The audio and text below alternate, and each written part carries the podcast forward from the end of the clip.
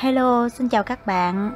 Mời các bạn lắng nghe tiếp câu chuyện của Jade Livermore trong quyển sách Hồi ức về một thiên tài đầu tư chứng khoán của Edwin Lefebvre, phần 10. Nhận ra các sai lầm của chính mình cũng mang lại cho chúng ta nhiều lợi ích không kém hơn nghiên cứu những thành công, nhưng tất cả mọi người đều có xu hướng tránh những hình phạt cho lỗi lầm của mình khi bạn mắc những sai lầm dẫn đến sự thất bại trong công việc, bạn không bao giờ muốn phải trải qua một lần nữa. Và dĩ nhiên, những thay, sai lầm trên thị trường chứng khoán sẽ làm bạn tổn thương ở cả hai điểm nhạy cảm, phí tiền và lòng tự trọng của bạn. Nhưng tôi sẽ cho bạn biết một điều rất kỳ lạ. Một người đầu cơ chứng khoán đôi khi mắc sai lầm và anh ta bên biết mình đang mắc sai lầm. Sau khi mắc phải sai lầm, anh ta thường tự hỏi tại sao mình lại mắc những lỗi đó. Rồi sau một thời gian dài suy nghĩ thật khách quan, khi nỗi đau của sự trừng phạt đã qua đi, anh ta có thể hiểu được làm thế nào mà anh ta lại mắc những sai lầm như vậy. Nhưng không thể hiểu tại sao sau đó, anh ta chỉ tự dằn vặt mình và dừng lại ở mức độ đó. Lẽ dĩ nhiên, nếu một người vừa thông minh vừa may mắn, anh ta sẽ không mắc phải một, cùng một sai lầm đến hai lần. Nhưng anh ta sẽ mắc phải một trong hàng ngàn người anh em của sai lầm đầu tiên. Gia đình sai lầm đông đảo đến nỗi lúc nào cũng có một thành viên của gia đình đó, ở bên cạnh bạn, khi bạn muốn rút kinh nghiệm từ sai lầm đầu tiên đó.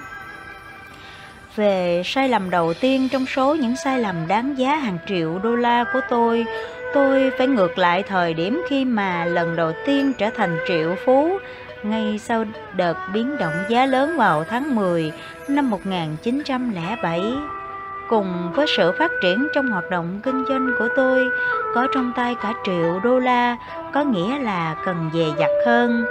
Tiền không làm cho một thương nhân cảm thấy thoải mái hơn, bởi vì dù giàu hay nghèo, anh ta vẫn có thể mắc sai lầm. Và đó chưa bao giờ là một điều dễ chịu. Khi một triệu phú quyết định đúng, tiền chỉ là một trong số những người hầu của anh ta thua lỗ là vấn đề ít rắc rối nhất đối với tôi. Tôi chưa từng bận tâm khi bị thua lỗ. Tôi sẽ quên chúng ngay. Nhưng chính việc mình mắc sai lầm, không phải những thua lỗ đã làm tổn hại đến túi tiền và tâm trí tôi. Bạn hãy nhớ lại câu chuyện của Dickon Quark về một người đã cảm thấy lo lắng đến mức một người. Bạn đã phải hỏi anh ta gặp phải chuyện gì. Anh ta trả lời, tôi không ngủ được sao vậy? Người bạn hỏi lại, tôi đầu tư quá nhiều vải vóc, đến mức tôi không thể ngủ được, mà chỉ nghĩ đến chúng. Chúng đang làm tôi kiệt sức, tôi phải làm gì bây giờ? Người bạn gợi ý, vậy hãy bán bớt chúng đi cho đến khi anh thấy có thể ngủ được. Theo lẽ thường, một người sẽ nhanh chóng thích nghi với hoàn cảnh hiện tại, đến mức anh ta không nhìn xa hơn được. Anh ta không cảm nhận rõ ràng được sự khác biệt. Đó là anh ta đã hoàn toàn quên nhất mất những cảm giác của một cuộc sống không phải là triệu phú. Anh ta chỉ còn nhớ bây giờ mình có thể làm những việc mà trước đây đã không thể làm được đối với một người trẻ tuổi bình thường. Để quên đi những thói quen của một người nghèo không tốn nhiều thời gian, nhưng sẽ mất khá nhiều thời gian. Để quên đi, mình đã từng giàu có. Tôi cho rằng đó là bởi tiền giúp tạo ra những nhu cầu hoặc nhân chúng lên gấp bội tôi muốn nói nếu có một người hái ra tiền từ thị trường chứng khoán anh ta sẽ nhanh chóng mất đi thói quen tiết kiệm nhưng đến khi phá sản anh ta sẽ mất rất nhiều thời gian để quên đi thói quen tiêu tiền của mình sau khi tôi đã bù lại số bán khống và tiếp tục đầu cơ vào tháng 10 năm 1907, tôi quyết định nghỉ ngơi một thời gian. Tôi mua một du thuyền và dự định chu du tới các vùng biển phía Nam. Tôi rất mê câu cá và tôi muốn tận hưởng cuộc sống. Tôi trông chờ chuyến đi và luôn sẵn sàng để khởi hành vào bất kỳ ngày nào. Nhưng rồi tôi đã không đi được, thị trường đã không buông tôi ra. Tôi luôn giao dịch ở thị trường hàng hóa cũng như cổ phiếu. Tôi khởi đầu sự nghiệp từ một thanh niên làm cho một hãng môi giới bất hợp pháp. Tôi đã nghiên cứu các thị trường đó trong nhiều năm, dù có thể không kỹ lưỡng như với thị trường chứng khoán. Sự thật là tôi muốn kinh doanh hoàng hóa hơn là cổ phiếu. Tôi có gì phải nghi ngờ rằng chúng hợp pháp hơn? Hiển nhiên là thế, và kinh doanh hàng hóa mang bản chất của một công việc kinh doanh thương mại hơn là chứng khoán. Anh ta có thể giải quyết những vấn đề thương mại theo cách của anh ta có thể làm. Anh ta có thể sử dụng những tranh luận tưởng tượng để ủng hộ hoặc chống lại một trào lưu nào đó trong khi thị trường hàng hóa. Dù cho thành công của một hành động này chỉ là tạm thời, bởi đến cuối cùng sự thật vẫn luôn giành phần thắng. Nhờ đó, các thương nhân kiếm được lợi từ nghiên cứu và quan sát như trong công việc kinh doanh thông thường anh ta có thể quan sát và cân nhắc các điều kiện và anh ta biết rành về nghề này như bất kỳ người nào khác anh ta không cần cảnh giác với những phe phái nội bộ trong thị trường bông, lúa mì hay ngô, lợi tức sẽ không bất ngờ tăng lên hoặc mất đi chỉ sau một đêm. Trong thời gian dài, với thời gian, giá cả hàng hóa sẽ được kiểm soát chỉ bằng một loại luật, luật cung cầu. Việc làm ăn của một thương nhân trong thị trường hàng hóa chỉ là tìm ra sự thật về cung cầu. Hiện tại và tương lai, anh ta không thể tự cho phép mình đưa ra những dự đoán về hàng tá những việc như trong thị trường chứng khoán. Công việc đó đã luôn hấp dẫn tôi kinh doanh hàng hóa Dĩ nhiên, ở tất cả các thị trường đầu cơ, có những việc giống nhau vẫn xảy ra. Thông điệp từ bản tin lúc nào cũng giống nhau. Cơ hội được chia đều cho những ai bỏ công sức suy nghĩ. Nếu anh ta tự đặt cho mình những câu hỏi và cân nhắc các điều kiện, anh ta sẽ tìm ra câu trả lời sẵn có trong đó nhưng không ai chịu bỏ công đặt ra những câu hỏi. Họ chỉ cố tìm kiếm câu trả lời. Người mỹ luôn nghi ngờ mọi nơi và mọi lúc. Trừ khi họ tìm đến những văn phòng môi giới và nhìn vào bản tin. Dù họ kinh doanh hàng hóa hay chứng khoán. Cuộc chơi lớn của tất cả những cuộc chơi cần có sự nghiên cứu kỹ lưỡng trước khi bắt đầu lại. Và cuộc chơi mà anh ta lao vào với không chút nghi ngờ chuẩn bị, phòng ngừa thường có. Anh ta sẵn sàng mạo hiểm một nửa gia tài của mình vào thị trường chứng khoán, với ít cân nhắc hơn hẳn khi lựa chọn một chiếc xe giá trung bình. Việc đọc bản tin thật ra không khó như người ta vẫn tưởng. Dĩ nhiên, bạn cùng có cần phải có kinh nghiệm, nhưng còn một việc quan trọng hơn, đó là bạn cần ghi nhớ một số quy tắc cơ bản. Đọc bản tin không phải là biết được về gia tài của bạn. Bản tin không thể chỉ ra bạn có thể có được bao nhiêu vào một lúc lúc 1 giờ 30 phút chiều ngày thứ năm tuần sau. Mục đích của việc đọc bản tin là để chắc chắn. Thứ nhất là phương thức giao dịch và sau đó là thời gian nên giao dịch. Liệu vào một thời điểm đó, mua vào hay bán ra là tốt nhất? Tốt hơn Điều này đúng với cả thị trường chứng khoán cũng như các thị trường bông, lúa mì, ngô hay yến mạch. Bạn theo dõi thị trường chính là theo dõi chiều hướng biến động của giá cả được ghi lại trên bản tin với một mục đích xác định chiều hướng biến động của nó. Nói đúng hơn, xác định khuynh hướng biến động của giá cả. Giá cả như chúng ta đều biết sẽ tăng lên hoặc giảm xuống tùy thuộc vào mức trở ngại mà chúng gặp phải. Để dễ hiểu, chúng ta hãy nói. Giá cả cũng giống như mọi thứ khác, đều di chuyển theo hướng có ít chướng ngại vật nhất. Chúng sẽ làm những gì dễ làm nhất, vì vậy chúng sẽ tăng lên nếu việc đó gặp ít cản trở hơn giảm xuống và ngược lại. Không còn ai phải bối rối xác định liệu thị trường là đầu cơ giá tăng hay giá hạ sau khi sàn giao dịch mở cửa một người có đầu óc tỉnh táo và một tầm nhìn tương đối rõ ràng, có thể nhận ra xu hướng này khá dễ dàng. Không phải người đầu cơ nào cũng biết cách khớp các thực tế với lý thuyết của mình. Những người làm được điều đó sẽ hoặc phải biết thị trường đó là đầu cơ giá tăng hay giá hạ. Nếu anh ta đã biết, anh ta đã hiểu nên bán hay nên mua. Bởi vậy, người đầu cơ cần phải biết được nên bán hay nên mua ngay khi bắt đầu có biến động. Ví dụ, giá sử thị trường dao động vẫn như vẫn thường thấy tại những thời điểm giữa những đợt biến động trong khoảng 10 điểm, từ 120 đến 130, tại điểm thấp nhất, cổ phiếu có vẻ không khả quan hoặc theo chiều ngược lại. Sau khi tăng 8, 10 điểm, cổ phiếu lại có vẻ rất mạnh. Một người đầu cơ không được phép để các biểu hiện bề ngoài chi phối mình, anh ta nên chờ đợi cho đến khi bản tin cho anh ta biết thời cơ của anh ta đã đến. Trên thực tế, nhiều người đầu cơ đã mất hàng triệu đô la khi mua cổ phiếu bởi chúng có vẻ rẻ hoặc bán ra khi chúng có vẻ là một món hời. Người đầu cơ không phải các nhà đầu tư, mục tiêu của anh ta không phải là đảm bảo thu hồi vốn với một khoản lợi tức kha khá, mà là tìm cách kiếm lời cả khi giá cả của bất kỳ mặt hàng nào mà anh ta đầu cơ tăng hay giảm.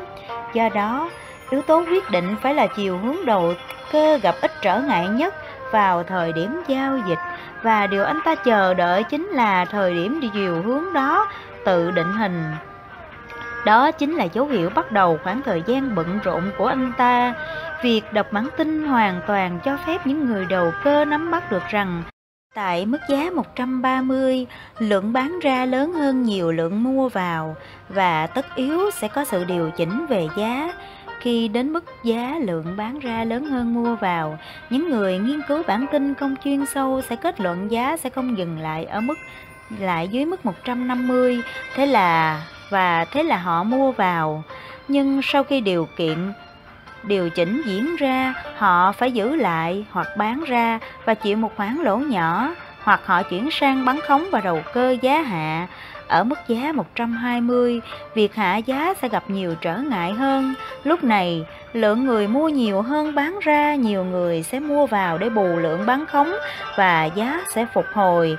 Đã có nhiều người thất bại tới mức có thể khiến cho một người kinh ngạc khi nhiều người vẫn không thể rút ra được bài học cho mình và cuối cùng sẽ có một điều gì đó xảy ra giúp tăng thêm sức mạnh cho lực tác động đi lên hoặc đi xuống và làm thay đổi cả điểm gặp gỡ trở ngại về giá lớn nhất tương ứng, đó là khi lượng mua vào ở mức giá 130 lớn hơn bán ra, hoặc lượng bán ra ở mức 120 sẽ lớn hơn lượng mua vào. Giá sẽ phá vỡ rào cản cũ hoặc giới hạn của biến động và tiếp tục tăng lên.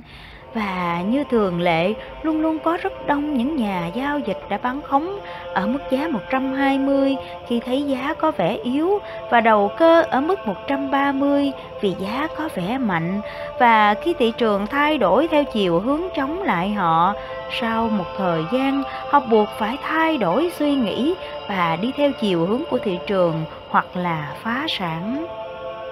Dù lựa chọn thế nào, họ cũng giúp định hình hướng giá ít trở ngại nhất. Và như vậy, những người giao dịch thông minh, những người đã kiên nhẫn chờ đợi để xác định chiều hướng sẽ có được sự giúp đỡ từ các điều kiện giao dịch cơ bản và cả từ tác động của những nhà giao của những giao dịch giữa những người đã có những phán đoán sai và sửa lại những và phải sửa lại những sai lầm đó.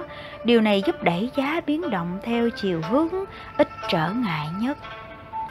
Tôi muốn nói ngay tại thời điểm này, mặc dù không phải là một điều chắc chắn hoàn toàn hoặc là một chân lý đầu cơ, kinh nghiệm của tôi cho thấy chính những tình cờ, những việc bất ngờ và không dự kiến trước được đã giúp tôi có được vị trí trên thị trường mỗi khi những tình cờ loại thứ hai phụ thuộc vào quyết định của tôi về chiều hướng giá ít trở ngại nhất. Bạn còn nhớ trường hợp của Union Pacific ở Sagatora mà tôi đã từng nói đến không? Khi đó tôi đã mua vào bởi tôi xác định hướng giá ít trở ngại nhất là hướng lên. Lẽ ra tôi đã cứ nên mua vào thay vì để cho người môi giới của tôi nhắc nhở tôi rằng những người trong nội bộ ban bắt đầu bán ra việc các giám đốc đang nghĩ gì cũng chẳng tạo ra sự khác biệt nào đó. Đó không phải là điều tôi có thể biết được. Tôi có thể biết thể và biết chính xác rằng bản tin đã nói với tôi, giá sẽ lên. Và rồi cũng đến lúc tỷ lệ cổ tức đột ngột tăng lên, kéo theo giá cổ phiếu tăng 30 điểm. Và mức giá 164 đã là khá cao, nhưng như tôi đã nói với bạn trước đó cổ phiếu không bao giờ ở mức giá quá cao để mua vào hoặc quá thấp để bán ra. Giá cả tự nó không có chút dính dáng gì với việc tạo ra hướng giá ít trở ngại nhất của tôi. Trong thực tiễn, bạn sẽ nhận ra nếu bạn giao dịch như những gì tôi đã nói. Bất kỳ thông tin quan trọng nào được đưa ra trong khoảng thời gian giữa phiên giao dịch cũ kết thúc cho đến khi bắt đầu phiên giao dịch mới.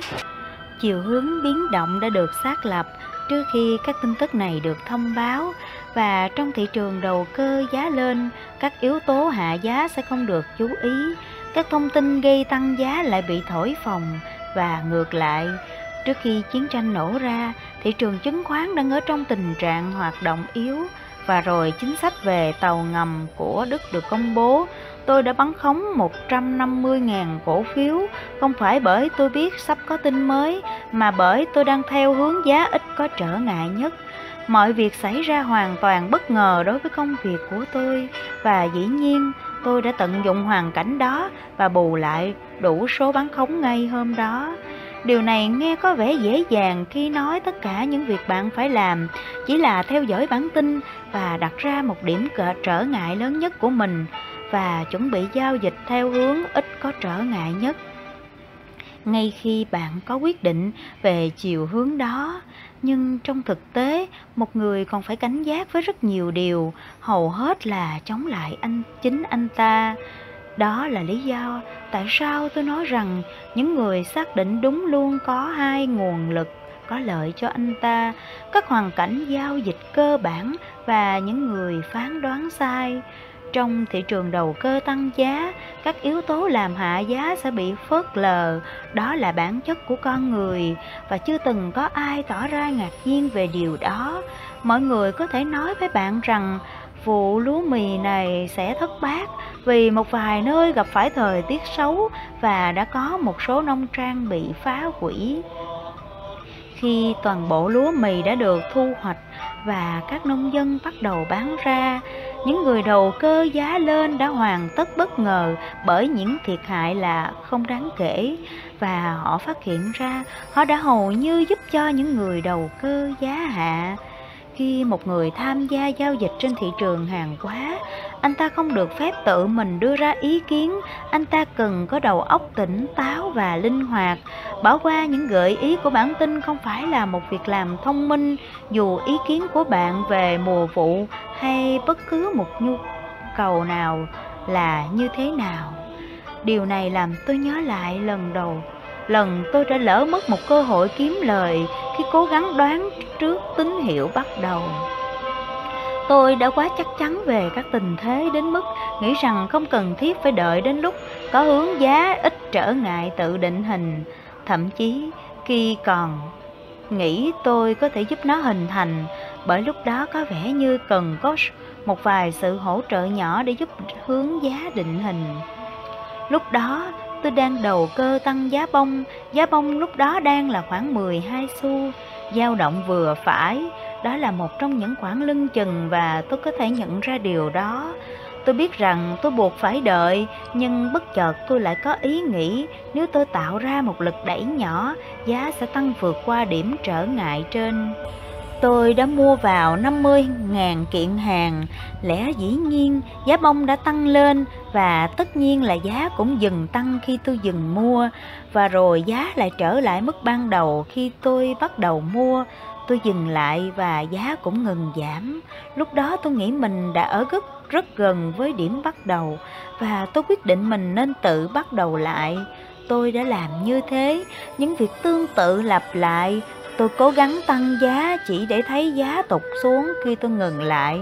Tôi cố gắng làm lại khoảng 4 năm lần trước khi tôi thực sự phẫn nộ và rút lui. Tôi đã tốn khoảng 250.000 đô la. Tôi tự nhủ như thế là quá đủ. Nhưng không lâu sau đó, giá đột ngột tăng lên và không dừng lại cho đến khi đạt một mức tương đương với một món hời lớn cho tôi. Nếu tôi dừng tôi đừng vội vã bắt đầu như thế. Đã có rất nhiều người giao dịch gặp phải trường hợp như của tôi, nhiều đến mức tôi có thể đưa ra một quy luật như sau. Trong một thị trường hạn hẹp, khi giá cả dao động trong một khoảng gia khoảng hạn hẹp mà không đạt đến một mức đáng kể, mọi nỗ lực dự đoán về chiều hướng của đợt biến động tiếp theo là lên hay xuống đều là vô nghĩa. Điều duy nhất phải làm là theo dõi thị trường đọc bản tin để xác định giới hạn của những mức giá thay đổi không đáng kể này và chấp nhận rằng bạn sẽ không thể kiếm lời cho đến khi giá tự phá vỡ các giới hạn ở bất kỳ chiều hướng nào. Một người đầu cơ phải biết tập trung vào việc kiếm tiền ra từ thị trường thay vì cố gắng buộc bản tin phải giống như những ý kiến của mình đừng bao giờ cố gắng tranh cãi với bản tin và cũng đừng bao giờ tìm hiểu nguyên nhân hay tìm kiếm lời giải thích. Việc tổng kết rút kinh nghiệm về thị trường chứng khoán không đem lại lợi tức. Cách đây không lâu, tôi có làm ăn với một nhóm bạn, họ bắt đầu nói chuyện về lúa mì, vài người trong số họ đầu cơ giá lên, một số khác lại đầu cơ giá hạ. Cuối cùng họ hỏi về ý kiến của tôi, tôi cũng đã nghiên cứu về thị trường này trong một thời gian. Tôi biết rằng họ không cần những số liệu thống kê hay những phân tích tình hình. Do đó tôi nói, nếu các anh định kiếm chút tiền từ bột mì, tôi có thể chỉ cách cho các anh. Họ đều nói là họ muốn và tôi nhắc họ, nếu anh thực sự chắc chắn muốn kiếm tiền từ bột mì, các anh chỉ cần theo dõi nó và chờ đợi.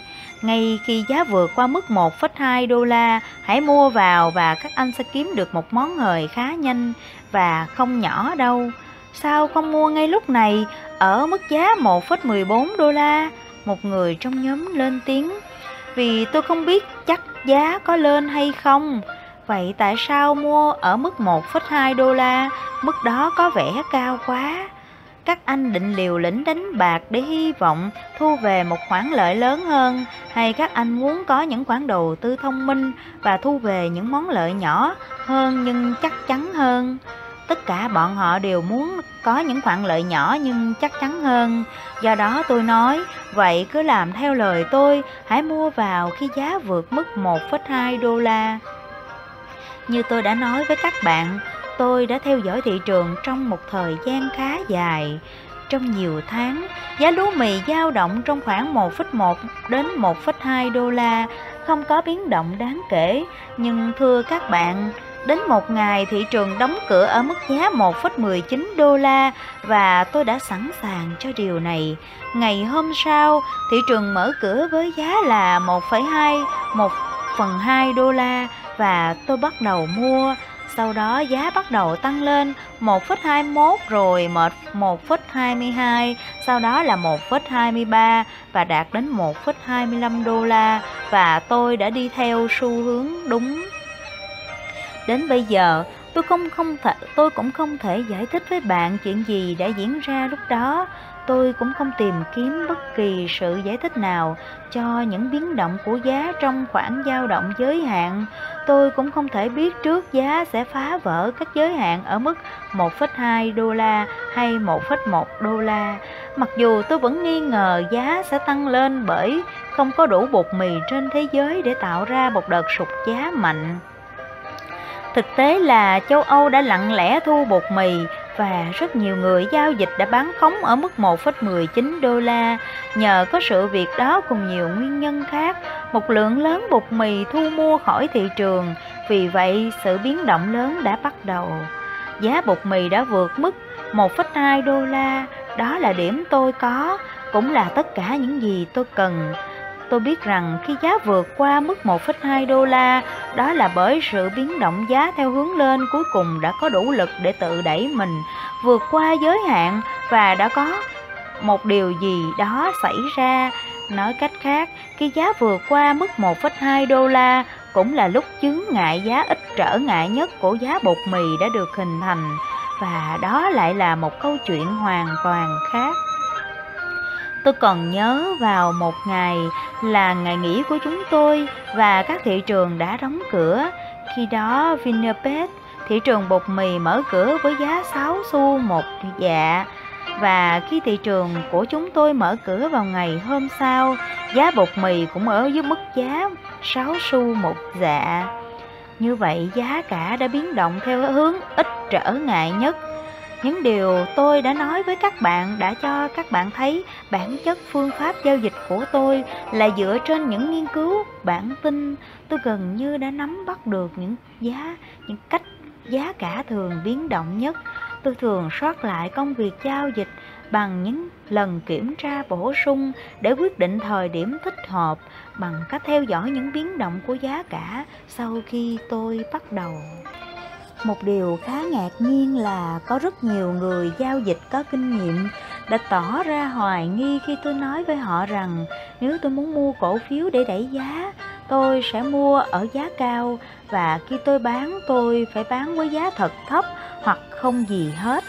Muốn kiếm tiền không phải là một việc khó nếu một thương nhân luôn kiên trì với phương pháp đầu cơ của mình.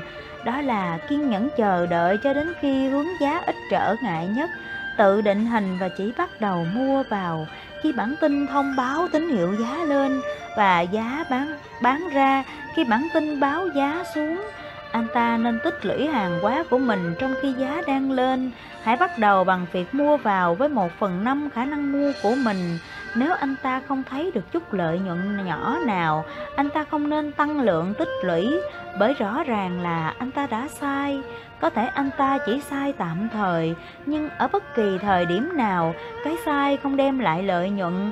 Bản tin ở đó nói lên, vẫn nói lên, chưa hẳn đã hoàn toàn sai bởi giờ đây thông điệp của nó chỉ mới là chưa đến lúc trong thị trường bông, tôi đã khá thành công trong một thời gian dài tôi có những lý thuyết riêng của mình và tôi làm việc theo những lý thuyết đó giả sử rằng tôi có khả năng mua 4 50 ngàn kiện hàng, lúc này tôi sẽ theo dõi bản tin như tôi đã nói với bạn và chờ đợi cơ hội để bán hoặc mua là giả sử rằng bản tin hiểu, biểu thị một đợt biến động theo hướng đi lên. Vậy là tôi sẽ mua 10.000 kiện. Sau khi mua, nếu giá hàng tăng thêm 10 điểm so với giá tôi mua ban đầu, tôi sẽ mua thêm 10.000 kiện nữa. Mọi việc lại diễn ra như vậy. Khi đó nếu tôi kiếm được một khoản lợi tương đương 20 điểm hay 1 đô la một kiện hàng, tôi sẽ mua thêm 20.000 kiện nữa. Như vậy tôi đã có đủ số lượng hàng nền tảng cơ bản để giao dịch nhưng nếu sau khi mua 10 hoặc 20 kiện hàng đầu tôi nhận ra mình đang lỗ tôi sẽ rút lui ngay. Rõ ràng là tôi đã sai. Cũng có thể là tôi chỉ mới sai tạm thời. Nhưng như tôi đã nói trước đây khởi đầu đã sai thì chẳng kiếm được một món lợi nào. Điều tôi đạt được khi kiên trì với phương thức của mình là tôi lúc nào cũng có một lượng hàng nhất định trong mọi đợt biến động thực sự, trong quá trình tích lũy hàng, tôi có thể lãng phí 5, 60 ngàn đô la cho những lần đặt cược đầy cảm tính như vậy. Trông có vẻ đây là những lần kiểm tra khá tốn kém, nhưng thực ra lại không phải. Sau khi đợt biến động thực sự bắt đầu, bạn nghĩ rằng tôi cần mất bao lâu để kiếm lại được khoản tiền 50.000 đô la đã tiêu phí để chắc chắn tôi sẽ có được thời điểm thích hợp?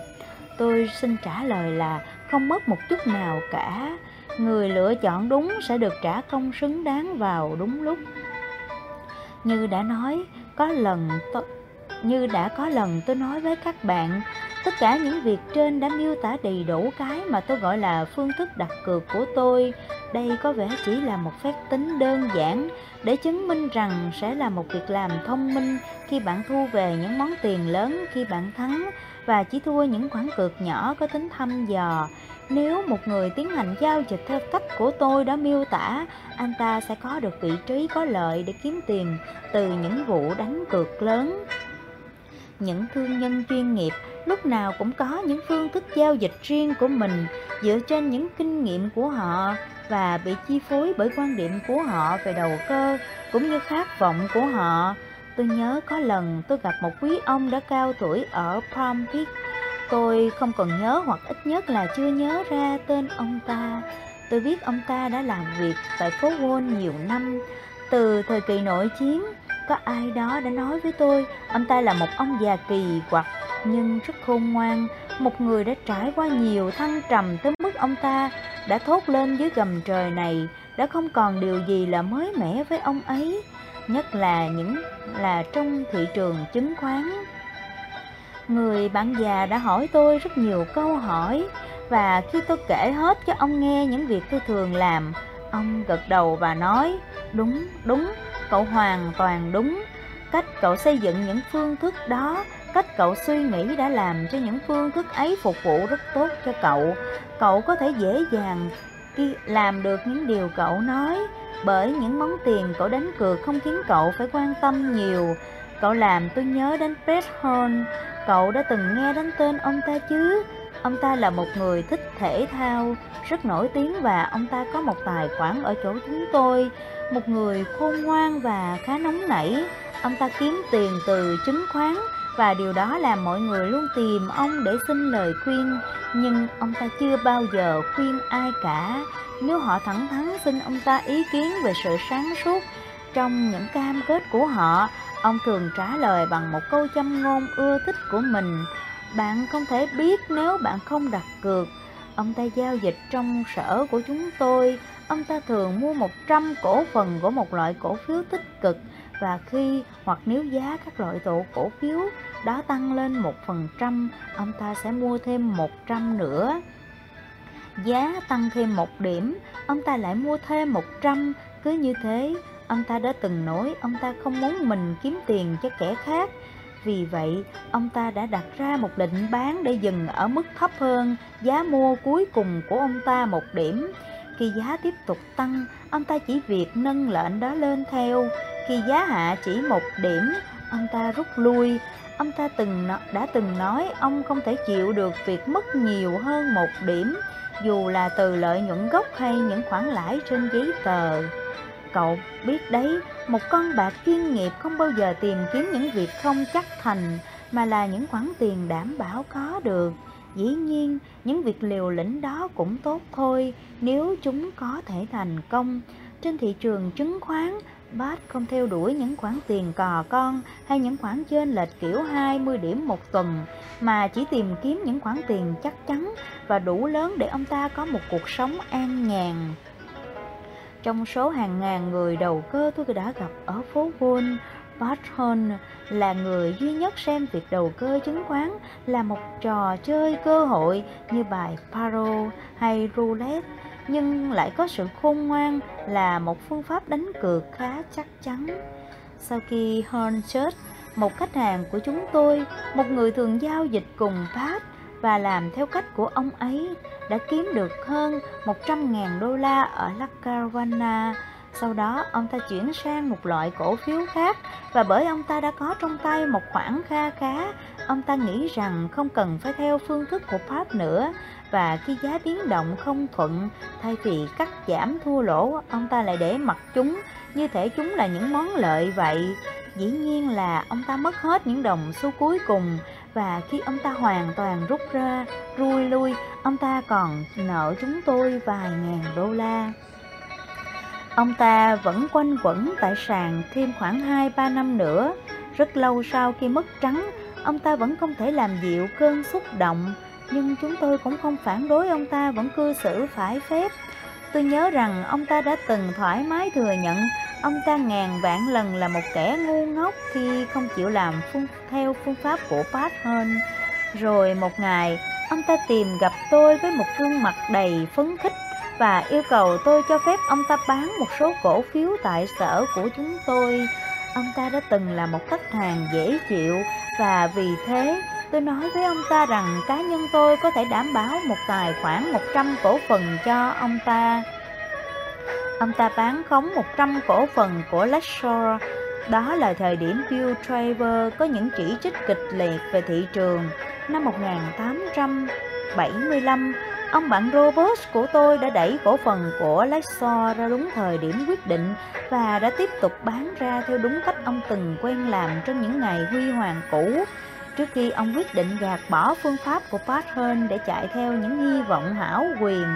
Và xin thưa với cậu, sau 4 ngày tiến hành theo kiểu hình kim tự tháp thành công, tài khoản của Robert đã đem lại ông ta khoản lợi nhuận 15.000 đô la.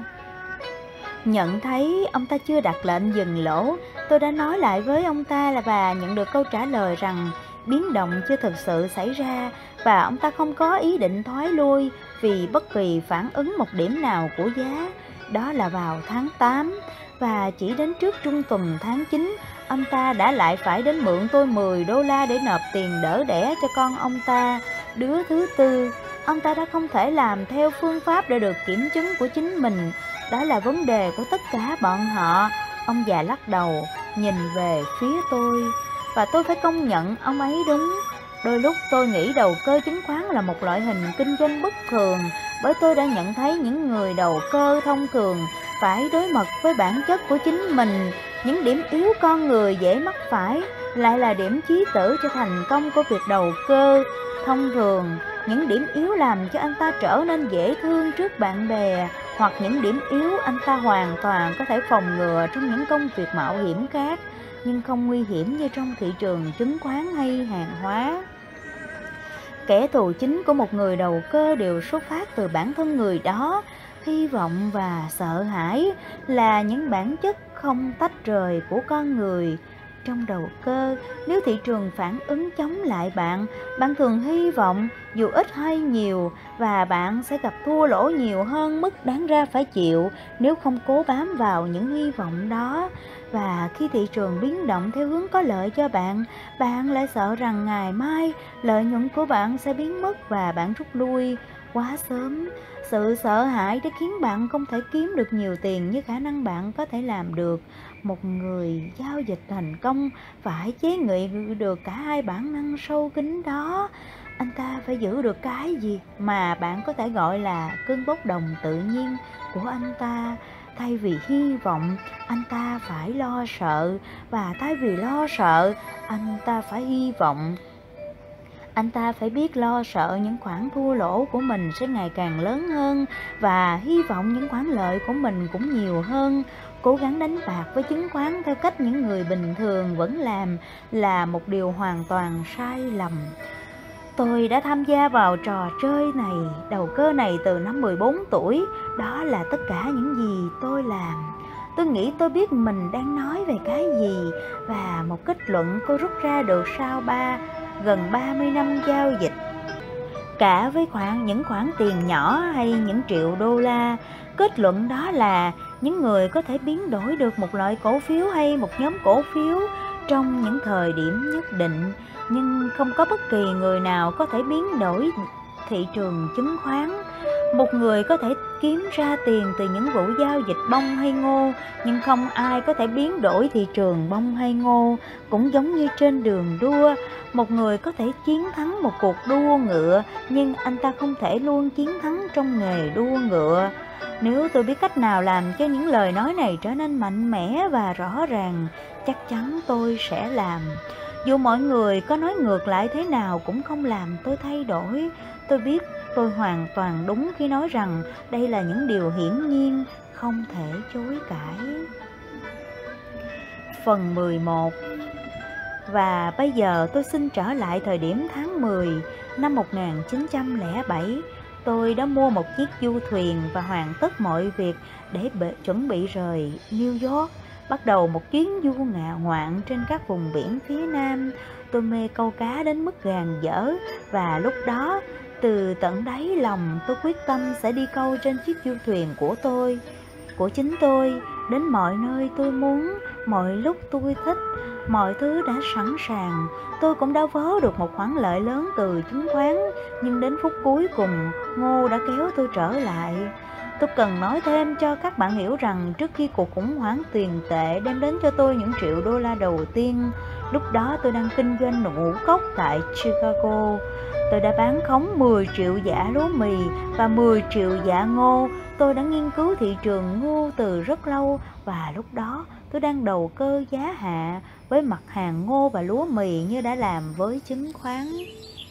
Rồi cả hai mặt đầu, mặt hàng bắt đầu hạ giá.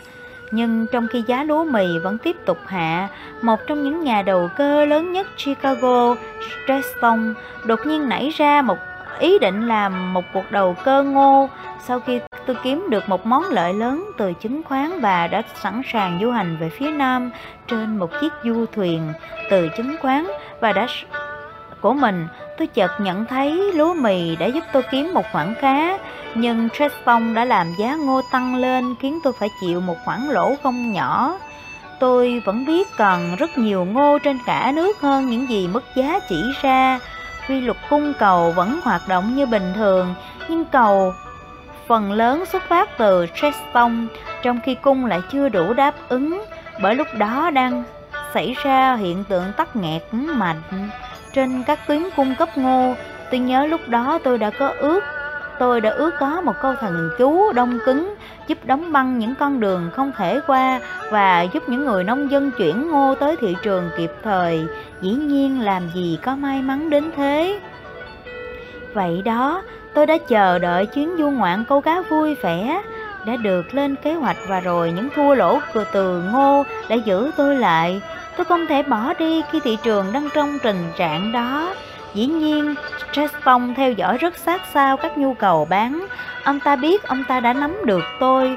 Tôi cũng biết rõ điều đó như ông ta. Nhưng như tôi đã nói, tôi đã hy vọng tôi có thể làm thời tiết thay đổi và giúp đỡ mình khi hiểu được chẳng phải thời tiết hay bất kỳ đấng tạo hóa tốt bụng nào quan tâm tới nhu cầu của mình, tôi đã học được cách tự thân cố gắng giải quyết các khó khăn của mình. Tôi kết thúc vụ giao dịch lúa mì với một khoản lợi là khá, nhưng vấn đề bên ngô lại trở nên khó khăn hơn. Giá mà tôi có thể mua lại 10 triệu giả ngô ở mức giá đó, tôi có thể đã nên trợ vui vẻ làm điều đó ngay lập tức dù tổn hại có lớn đến mức nào đi nữa, nhưng dĩ nhiên, ngay khi tôi bắt đầu mua vào Sexton cũng bắt đầu hoạt động như một kẻ tống tiền, và tôi cảm thấy mùi vị của việc tự mình nâng giá vì giao dịch của chính mình chẳng khác nào tự cầm dao cứa cổ mình. Nhưng dù giá ngô có mạnh đến đâu, khát khao muốn được đi du lịch câu cá của tôi còn mạnh mẽ hơn, do vậy tôi phải ngay lập tức tìm ra giải pháp tôi tìm ra chiến lược rút lui, tôi phải mua lại được 10 triệu giả ngô đã bán khống và cùng lúc làm giảm tổn thất đến mức thấp nhất có thể. Lúc đó, Tretton cũng đang đồng hành tiến hành một giao dịch trong thị trường yến mạch và thị trường đang phản ứng khá tốt với ông ta. Tôi đã theo dõi tất cả các thị trường ngũ cốc thông qua các tin tức về vụ mùa cũng như các tin tức vỉa hè. Tôi nghe được một thông tin trong một số nhóm đầu cơ, tư có thế lực của nhà Armor không có thiện chí theo hướng với thị trường, với Saton. Dĩ nhiên là tôi biết Saton sẽ không để tôi mua được số ngô tôi cần, trừ khi với mức giá của ông ta nhưng khi tôi nghe được những lời đồn đại về việc nhà Armor chống lại Straton tôi đột nhiên tự nhận ra mình có thể tìm kiếm sự giúp đỡ từ những người giao dịch của Chicago cách duy nhất họ có thể giúp tôi là bán cho tôi số ngô mà Straton không thể bán phần còn lại chỉ là chuyện đơn giản Đầu tiên, tôi đặt lệnh mua vào 500.000 dạ ngô mỗi khi giá giảm xuống 1 phần 8 xu. Sau khi các lệnh đó được thực hiện, tôi cũng đặt lệnh ở cả bốn sở để cùng lúc bán ra 50.000 dạ yến mạch. Tôi đã tính rằng điều này sẽ nhanh chóng tạo ra một đợt sụt giá mạnh trong thị trường yến mạch. Cũng với cách những người giao dịch thường, thường nghĩ, họ sẽ thấy việc này có vẻ như chắc chắn là do nhà Amor đang chỉ mũi súng vào Straton. Nhận thấy cuộc một cuộc tấn công sắp xảy ra trên thị trường yến mạch Họ sẽ theo logic kết luận rằng sắp xảy ra biến động trong thị trường ngô và họ sẽ bắt đầu bán ra. Nếu vụ đầu cơ ngô đó nổ ra, khoản lợi thu được sẽ cao không tưởng. Liều thuốc tôi dành cho tâm lý của những người giao dịch Chicago hoàn toàn chính xác. Khi họ thấy biến động nổ ra trong thị trường yến mạch, họ ngay lập tức nhảy sang thị trường ngô và bán ra với sự nhiệt tình rất cao. Tôi đã mua được 6 triệu giả ngô chỉ trong 10 phút sau đó. Ngay sau khi tôi nhận thấy lượng bán ra dừng lại, tôi chỉ còn công việc đơn giản là mua thêm 4 triệu dạ nữa từ thị trường. Lẽ đương nhiên là việc này sẽ làm giá tăng lên trở lại, nhưng kết quả cuối cùng cho kế hoạch của tôi là tôi đã lấy lại đủ 10 triệu dạ với giá chỉ bằng nửa giá vào thời điểm tôi bắt đầu. Số tiền tôi bán khống 200.000 giả dạ yến mạch để bắt đầu việc thu mua ngô chỉ làm tôi lỗ khoảng 3.000 đô la. Tính ra thì đó đúng là một món mồi câu rẻ. Lợi nhuận tôi thu được từ lúa mì đã bù đắp khá lớn cho thua lỗ từ ngô, tới mức số thua lỗ của tôi trong tất cả các giao dịch ngũ ngốc cốc lúc đó chỉ là 250.000 đô la. Sau đó, giá ngô tăng lên 25 xu một dạ, Tra Tông rõ ràng đã có thể định đoạt được tôi nếu tôi quyết định mua lại 10 triệu giả ngô mà không quan tâm đến giá cả. Có trời mới biết được tôi sẽ phải trả bao nhiêu. Một người đã bỏ ra nhiều năm nghiên cứu một việc sẽ có quan điểm thường lệ về việc đó khác với những người mới bắt đầu.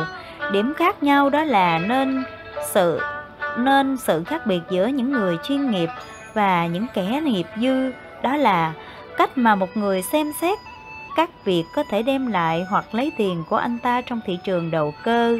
Công chúng có những cách nhìn theo kiểu riêng của những người không chuyên sâu đối với những nỗ lực của anh ta cái tôi của họ đã ép buộc họ quá mức và từ đó làm suy nghĩ của họ trở nên nông cạn hoặc không thấu đáo. Những người chuyên nghiệp thường quan tâm tới việc làm, những điều đúng hơn là kiếm ra tiền. Họ biết lợi nhuận sẽ tự về với họ nếu những việc khác được thu xếp ổn thỏa một người giao dịch phải tiến hành cuộc chơi của mình như một tuyển thủ bia chuyên nghiệp, thường làm. Đó là tính toán những mục tiêu xa hơn, thay vì quan tâm đến cú đánh trước mắt, lựa chọn vị trí thuận lợi phải trở thành một bản năng. Tôi cần nhớ đã nghe một câu chuyện về Addison Carmack có thể làm minh họa chính xác cho những gì tôi muốn chỉ ra. Từ những điều tôi nghe được Tôi có ý tin rằng Kamak là một trong những nhà giao dịch chứng khoán tài giỏi nhất mà Phú Quân từng có. Ông ta không phải là một người đầu cơ giá hạ lâu năm như nhiều người vẫn tưởng, nhưng ông ta tìm thấy sự hấp dẫn lớn hơn trong việc giao dịch tại thị trường đầu cơ giá hạ, trong việc sử dụng hai nhân tố lớn của con người là hy vọng và sợ hãi. Người ta cho rằng mình chính ông đã đưa ra lời cảnh báo đừng bao giờ bán gốc khi nhựa đang chảy lên cây. Và những người cùng thời với ông đã cho tôi biết những lần thắng lớn nhất của ông ta lại là thị trường đầu cơ tăng giá. Vì vậy sẽ là công bằng nếu nói ông không tiến hành cuộc chơi của mình theo các định kiến mà theo từng hoàn cảnh. Trong tất cả những lần giao dịch, ông ta đều cho thấy mình là một người giao dịch đầy tài năng. Có một lần, có lúc là thời điểm cuối cùng của một đợt tăng giá Cam mắt có vẻ như đang đầu cơ hạ giá và G. Arthur Joseph, một người có tài kể chuyện và viết các bài về tài chính, biết được điều đó. Tuy nhiên, lúc đó thị trường không chỉ mạnh mà vẫn đang tiếp tục tăng do những kích thích từ những người đầu cơ tăng giá hàng đầu và những bản ca báo cáo đầy lạc quan từ giới từ báo giới thấu hiểu một người giao dịch như Cam mắt có thể làm gì với những thông tin giá hạ một hôm, Joseph đã đến văn phòng của Kamak với những mẫu tin đáng vui mừng. Kamak này, tôi có một người bạn tốt làm nhân viên chuyển giao bên sở Estipol và anh ta vừa nói với tôi một vài điều mà tôi nghĩ anh nên biết. Là gì vậy? Kamak hỏi lại với vẻ hờ hững. Anh đã thay đổi, phải không? Giờ anh đang đầu cơ giá hạ chứ? Để chắc chắn Joseph đã hỏi lại, nếu Kamak không quan tâm, ông không định phung phí thông tin quý giá đó.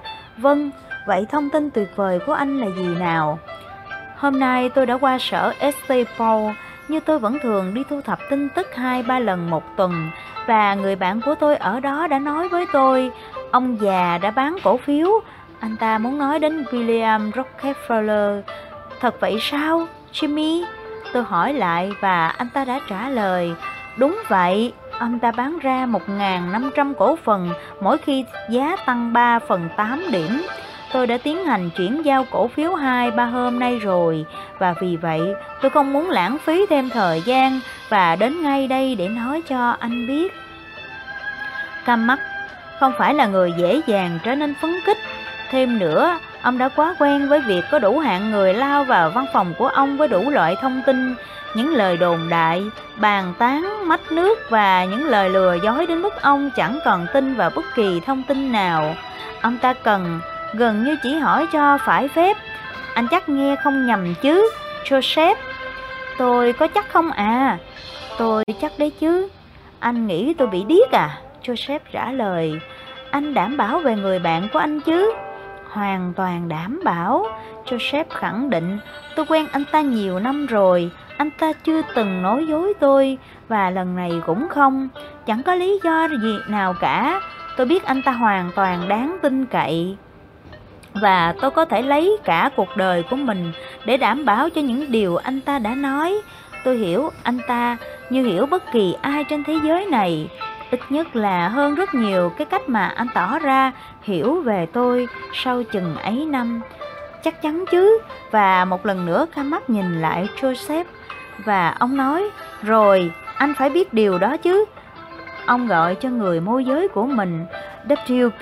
Quiller, Joseph đã tưởng sẽ được nghe ông ta đặt lệnh bán ít nhất 50.000 cổ phần của Estapol Rockefeller đang phát tán cổ phần của ông ta ở Estapol để kiếm lợi từ sức mạnh của thị trường.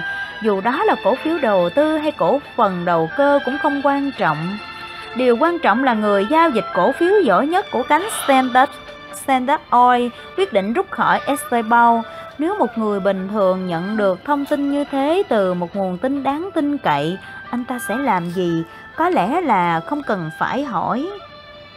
Nhưng Kamak, ông chủ đầu cơ tài năng nhất vào thời điểm đó, người đang đầu cơ giá hạ, lúc đó lại chỉ nói với người môi giới của ông ta, Billy, lên sàn và mua 1.500 cổ phiếu Exxonmobil mỗi khi giá tăng 3 phần 8, khi đó cổ phiếu đã ở mức 90. Anh không định nói ra, bán ra đấy chứ. Joseph nóng nảy cắt ngang. Ông không còn là một người mới học việc ở phố Wall, nhưng ông ta lại nghĩ về thị trường theo quan điểm điểm của các nhà báo và thật tình cờ, giống với lối suy nghĩ chung của công chúng, giá cổ phiếu theo lẽ thường giảm xuống khi có những thông tin về bán ra từ nội bộ và không còn người nào tốt hơn ngài William Rockefeller Standard Oil rút đang rút lui và Kamak lại mua vào, không thể như vậy được. Không, Kamak nói, tôi muốn nói mua vào. Anh không tin tôi sao? Có chứ, tôi không tin thông tin, anh không tin thông tin của tôi sao? Có chứ, anh không phải đang đầu cơ giá hạ sao? Có chứ, vậy sao lại thế? Chính vì vậy mà tôi đang mua vào.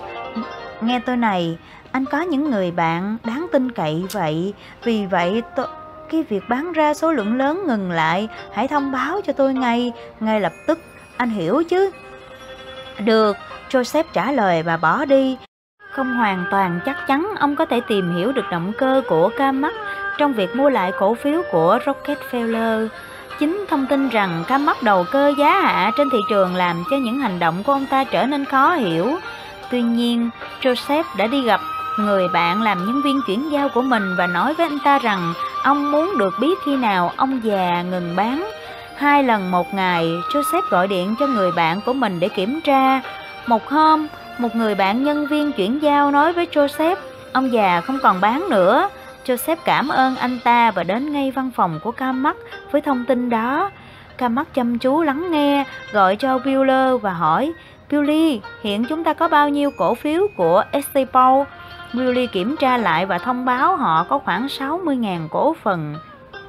Cam mắt, người đang đầu cơ giá hạ, đã ngừng bán khống cổ phiếu của Trenker và một số loại cổ phiếu khác. Thậm chí, trước cả khi ông bắt đầu mua cổ phiếu Estepo và bây giờ ông bắt đầu bán ra hàng loạt, ông nhanh chóng yêu cầu Wheeler bán toàn bộ 60.000 cổ phần của Estepo vừa mua và còn hơn nữa, ông đã dùng một số cổ phần mua được của Estepo để kéo giá của tất cả các cổ phiếu niêm yết xuống và kiếm lợi đáng kể từ các hoạt động đầu cơ giá hạ của mình. Cổ phiếu của Estepo không ngừng giảm xuống cho đến khi giá chỉ còn 44 và Camac đã kiếm được một món hời lớn. Ông ta đã sử dụng những quân bài mình có trong tay với một kỹ thuật đáng khâm phục và nhờ đó thu về một khoản lợi đáng kể. Điểm tôi muốn làm rõ ở đây là thái độ thường lệ của ông ta đối với giao dịch. Ông ta không cần suy ngẫm nhiều về những việc đã làm. Ông ta nhanh chóng nhìn ra việc gì là quan trọng hơn đối với ông ta, hơn là chỉ những khoản lợi nhuận từ một loại cổ phiếu. Ông ta nên nhận ra mình đã may mắn được trao một cơ hội tiến hành những giao hoạt động đầu cơ giá hạ, không chỉ ở thời điểm thích hợp mà còn với một lực tác động ban đầu thích hợp. Thông tin về cổ phiếu Estipol khiến ông ta mua vào thay vì bán ra vì ông đã ngay lập tức nhận ra điều đó giúp ông giúp cho ông có được một nguồn đạn dược tốt nhất và phong phú cho các chiến dịch đầu cơ giá hạ của mình. Xin trở lại với trường hợp của tôi, sau khi tôi hoàn thành các giao dịch trên thị trường lúa mì và ngô, tôi đã lên du thuyền xuống phương Nam, tôi du hành trên những vùng biển ở Florida, tận hưởng những khoảnh khắc tuyệt vời, một khoảng thời gian lý thú với môn câu cá, mọi thứ đều thú vị. Tôi không có bất kỳ mối bận tâm nào và tôi cũng không muốn vướng phải bất kỳ mối bận tâm nào. Rồi một ngày, tôi đến Palm Beach, tôi đã gặp rất nhiều những người bạn ở phố Wall cùng những người khác. Bọn họ đang nói với nhau về một người đầu cơ bông lập dị nào đó. Theo một tờ báo cáo từ New York, Percy Thomas đã mất đến những đồng xu cuối cùng. Đây không phải là một vụ phá sản thương mại, gần như chỉ là tin đồn về một trận Waterloo thứ hai của một nhà đầu cơ nổi tiếng thế giới trong thị trường bông. Tôi đã luôn ngưỡng mộ ông ta. Lần đầu tiên tôi nghe tin về ông ta lại là thông qua báo chí khi sàn giao dịch chứng khoán Seldon và Thomas phải đóng cửa khi sau khi Thomas cố gắng đầu cơ bông Seldon người không có được tầm nhìn cũng như lòng dũng cảm của người đồng sự đã cảm thấy sợ hãi khi họ tiến gần tới ngưỡng cửa của sự thành công. Ít nhất đó là những gì được truyền tai nhau ở phố Wall lúc đó. Dù thế nào, thay vì kiếm được một món lợi lớn, họ đã có một trong những thất bại có tác động mạnh nhất trong nhiều năm. Tôi quên mất là bao nhiêu triệu, công ty bị đóng cửa và Thomas bắt đầu làm việc một mình. Ông ta toàn tâm toàn ý cho đầu cơ bông và chẳng bao lâu sau đã giành lại vị trí của mình. Ông đã thanh toán toàn bộ nợ cùng lãi cho các chủ nợ. Mặc dù về mặt luật pháp ông không bị bắt buộc phải trả những khoản nợ đó, đồng thời vẫn còn lại cho mình khoảng một triệu đô la. Sự trở lại của ông trong thị trường bông là một sự kiện xuất sắc có thể sánh với cách mà chi công SPY đã khai thác thị trường chứng khoán để thanh toán khoản nợ 1 triệu đô la chỉ trong một năm. Trí tuệ, tuệ và sự can trường của Thomas khiến tôi ngay lập tức cảm thấy ngưỡng mộ ông ta. Mọi người ở Palm Beach đang bàn tán về cuộc giao dịch thất bại của Thomas trong thị trường bông tháng 3. Chắc bạn cũng hiểu những cuộc nói chuyện kiểu này sẽ tiếp tục và phát triển như thế nào. Hàng núi những thông tin sai lệch, những lời đồn thổi mà bạn phải nghe. Tôi đã từng chứng kiến cách mà tin đồn về tôi phát triển. Đến mức chính người bắt đầu tin đồn này cũng không thể nhận ra nó khi nó quay trở lại với anh ta. Chỉ chưa đến 24 giờ sau đó, nó đã phòng ra với hàng loạt các chi tiết mới và sinh động. Tin tức về rủi ro mới nhất của Percy Thomas đã hướng tâm trí tôi từ câu cá sang thị trường bông. Tôi thu thập từng chồng giấy tờ giao dịch và đọc chúng để xác định tình hình. Khi quay trở lại New York, tôi lao vào nghiên cứu thị trường. Mọi người đều đang đầu cơ giá hạ và đang giao dịch bông tháng 7. Bạn cũng hiểu con người là thế nào mà. Tôi cho rằng chính những tin tức như trên đã lan truyền, khiến cho một người làm những việc chỉ bởi những người quanh anh ta đang làm công việc tương tự. Có thể đó chỉ là một mặt hoặc một vài biến thể của bản năng đầy bày đàn ở người. Nhưng dù là gì, theo quan điểm của hàng trăm người giao dịch, việc khôn ngoan và thích hợp nhất lúc này là bán bông tháng 7 cũng rất an toàn nữa. Bạn không thể nói đợt bán lớn này là khinh suất, từ đó quá nhẹ nhàng. Những người giao dịch chỉ đơn giản là nhìn thấy một phía về thị trường và một khoản lợi lớn, họ đương nhiên hy vọng giá bông sẽ sụt giảm. Tôi đã thấy được tất cả và điều làm tôi chú ý là những người đang bán khống sẽ không có nhiều thời gian để bù lại số lượng. Càng nghiên cứu tình hình tôi càng nhận ra điều này rõ ràng hơn và cuối cùng tôi quyết định mua vào số bông tháng 7 Tôi đến văn phòng và nhanh chóng mua vào 100.000 kiện. Tôi không gặp khó khăn để thu mua đủ số này từ nhiều người giao dịch. Có thể nói, nếu tôi có treo giải thưởng 1 triệu đô la cho ta ai tìm ra được bất kỳ người giao dịch nào còn sống hay đã chết không bán bông ra bông tháng 7 thì cũng không có ai nhận được giải thưởng đó tôi nên nói thêm lúc này là cuối tháng 5 tôi tiếp tục mua thêm và họ tiếp tục bán cho tôi cho đến khi tôi thu thập được toàn bộ các hợp đồng luân chuyển và có trong tay 120.000 kiện bông. Vài ngày sau khi tôi mua những kiện hàng cuối cùng, giá bông bắt đầu tăng và một khi đã bắt đầu, thị trường luôn tiến triển rất tốt. Giá bông đã tăng đến 40 lên 50 điểm một ngày. Vào một ngày thứ bảy, khoảng 10 ngày sau khi tôi bắt đầu giao dịch, giá bông bắt đầu tăng. Tôi không biết liệu còn bông tháng 7 được bán nữa không? Tôi phải xác định được điều này, do đó tôi đợi đến 10 phút cuối trước khi thị trường đóng cửa. Tôi biết đó là thời điểm những người giao dịch thường bán ra và họ có thể an toàn khi thị trường đóng cửa. Do vậy, cùng lúc tôi đặt 4 lệnh mua khác nhau, mỗi lệnh mua 5.000 kiện. Việc này làm giá bông tăng lên mức hơn 30 điểm và việc mua bán hoàn tất dễ dàng. Thị trường đóng cửa ở mức cao, tất cả những gì tôi làm, bạn hãy nhớ là đã mua 20.000 kiện cuối cùng. Ngay hôm sau đó là Chủ nhật, sang thứ hai, thị trường Liverpool được cho là sẽ mở cửa ở mức 20 điểm để tương đương với những tiến triển của thị trường New York. Nhưng thay vì thế, thị trường này lại tăng lên hơn 50 điểm. Điều đó có nghĩa là thị trường Liverpool đã phóng đại những tiến triển của New York gấp 2 lần. Tôi không có liên quan gì đến lần tăng giá này của thị trường. Điều này cho thấy những suy luận của tôi là hợp lý và tôi đã giao dịch theo hướng ít giá ít trở ngại nhất. Đồng thời, tôi cũng không quên đi thực tế là mình vẫn còn một lượng lớn hàng cần tiêu thụ. Thị trường có thể tăng mạnh hoặc từ từ, nhưng chưa từng có khả năng hấp thụ nhiều hơn một lượng hàng bán ra nhất định. Dĩ nhiên, những thông tin từ Liverpool làm thị trường của chúng tôi náo động, nhưng tôi nhận thấy giá càng tăng cao, lượng vong tháng 7 càng hiếm. Tôi chưa bán ra bất kỳ kiện nào, hàng nào đang có nào. Nói chung ngày thứ hai đó không phải là ngày thú vị và cũng không vui vẻ gì cho những người đầu cơ giá hạ, nhưng trên tất cả tôi chưa nhận thấy dấu hiệu của một cuộc khủng hoảng sụt giá sắp xảy ra, chưa có dấu hiệu bắt đầu của một đợt hỗn loạn và tôi vẫn còn 140.000 kiện bông cần tìm đầu ra. Vào một buổi sáng thứ ba, khi tôi đang trên đường đến văn phòng, tôi gặp một người bạn ở cổng vào tòa nhà. Bài báo trên tờ World sáng nay quả là đáng chú ý đấy. Anh ta mỉm cười nói với tôi. Bài nào? Tôi hỏi lại. Cái gì? Anh không định nói với tôi là anh chưa đọc đấy nhé. Tôi chưa bao giờ xem tờ World. Tôi trả lời. Nhưng chuyện gì thế? Chà, đó là về anh mà. Bài báo nói rằng anh đang giữ toàn bộ số bông tháng 7 tôi chưa đọc bài báo đó. Tôi trả lời rồi tạm biệt anh ta. Tôi không biết liệu anh ta có tin tôi không. Có thể anh ta nghĩ tôi rằng sẽ là quá kinh suất nếu thừa nhận việc đó là đúng hay sai. Đến văn phòng tôi yêu cầu một bản sao của bài báo đó và bài báo đó với dòng tít lớn được đăng ngay trên trang nhất Larry Livingston nắm giữ toàn bộ bông tháng 7.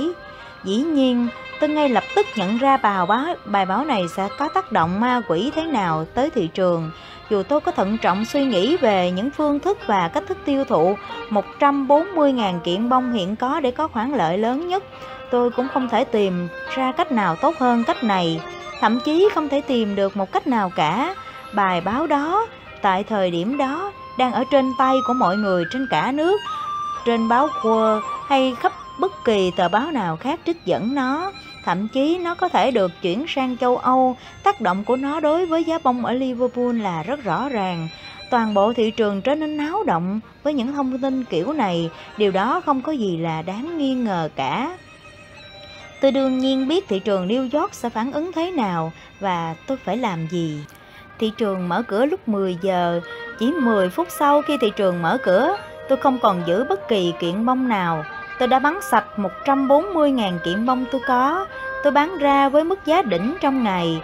Những người giao dịch đã tạo ra thị trường cho tôi. Tất cả những gì tôi làm được là chứng kiến một lượt, một cơ hội thượng đế ban tặng để bán số bông của mình đi. Tôi phải nắm lấy cơ hội đó vì tôi không thể tránh được nó. Liệu tôi còn có thể làm gì được khác chứ? Vấn đề mà tôi đã tốn không biết bao công sức để suy nghĩ tìm cách giải quyết cuối cùng lại được giải quyết ổn thỏa bằng một sự tình cờ. Nếu tờ Quo không cho đăng bài báo đó, tôi đã không thể giải quyết hết số bông của mình mà không hy sinh một phần lớn số lợi nhuận trên giấy bán ra toàn bộ 140.000 kiện bông tháng 7 mà không làm giá hạ là một thủ thuật vượt quá khả năng của tôi, nhưng bài báo của Quo đã giúp tôi thực hiện điều đó. Tôi không thể giải thích với bạn tại sao tờ Quơ lại cho đăng bài báo đó. Tôi chưa bao giờ biết nguyên nhân. Có thể tác giả của bài báo này được một số người bạn có chân trong thị trường bông mách nước và anh ta đã nghĩ mình có được một thông tin sốt dẻo. Tôi chưa từng gặp anh ta hay bất kỳ người nào của tờ Quơ. Tôi không biết bài báo đó được đăng vào buổi sáng mãi cho đến 9 giờ. Và nếu không phải bạn tôi làm, tôi chú ý đến bài báo đó, có lẽ tôi cũng chẳng bao giờ biết đến nó nữa. Nếu không có bài báo đó, tôi đã không thể tạo ra một thị trường đầu ra đủ lớn cho số bông của tôi. Đó là một vấn đề khi giao dịch với số lượng lớn. Đã đâm lao thì phải đeo lao. Bạn không phải lúc nào cũng có thể bán ra khi bạn muốn hoặc khi bạn cho rằng đã đến thời điểm thích hợp. Bạn phải thoát ra được khi bạn có thể, khi bạn tìm được một thị trường có khả năng tiêu thụ toàn bộ số hàng của bạn, bỏ lỡ cơ hội sẽ khiến bạn mất đi hàng triệu đô la. Bạn không thể chần chừ, nếu không bạn sẽ thua cuộc bạn sẽ không nên thử trò nguy hiểm như nâng giá đối với những nhà đầu cơ giá hạ bằng cách mua cạnh tranh, bởi có thể vì thế mà bạn đã làm giảm khả năng hấp thụ của thị trường. Và tôi muốn cảnh báo với các bạn một điều, nắm bắt cơ hội không phải là việc dễ dàng như bạn nghĩ. Một người phải luôn ở trong trạng thái cảnh giác để khi cơ hội đến tay, anh ta phải nắm bắt luôn. Dĩ nhiên là không phải ai cũng biết về sự may mắn tình cờ đó của tôi ở phố Wall hay bất kỳ nơi nào khác. Những sự tình cờ có thể đem lại những khoản tiền lớn cho một người, thường được nhìn nhận với nhiều nghi ngờ. Nếu sự tình cờ không đem lại lợi nhuận, nó không được coi là sự tình cờ, mà là kết quả tất yếu của thái độ tham lam hoặc tự cao của bạn. Nhưng khi nó đem lại cho bạn một món lợi, người ta lại nói đó là thứ của cướp được và bàn tán về việc tính phi đạo đức gia tăng ra sao, hay chủ nghĩa bảo thủ hay tính đứng đắn xuống cấp thế nào.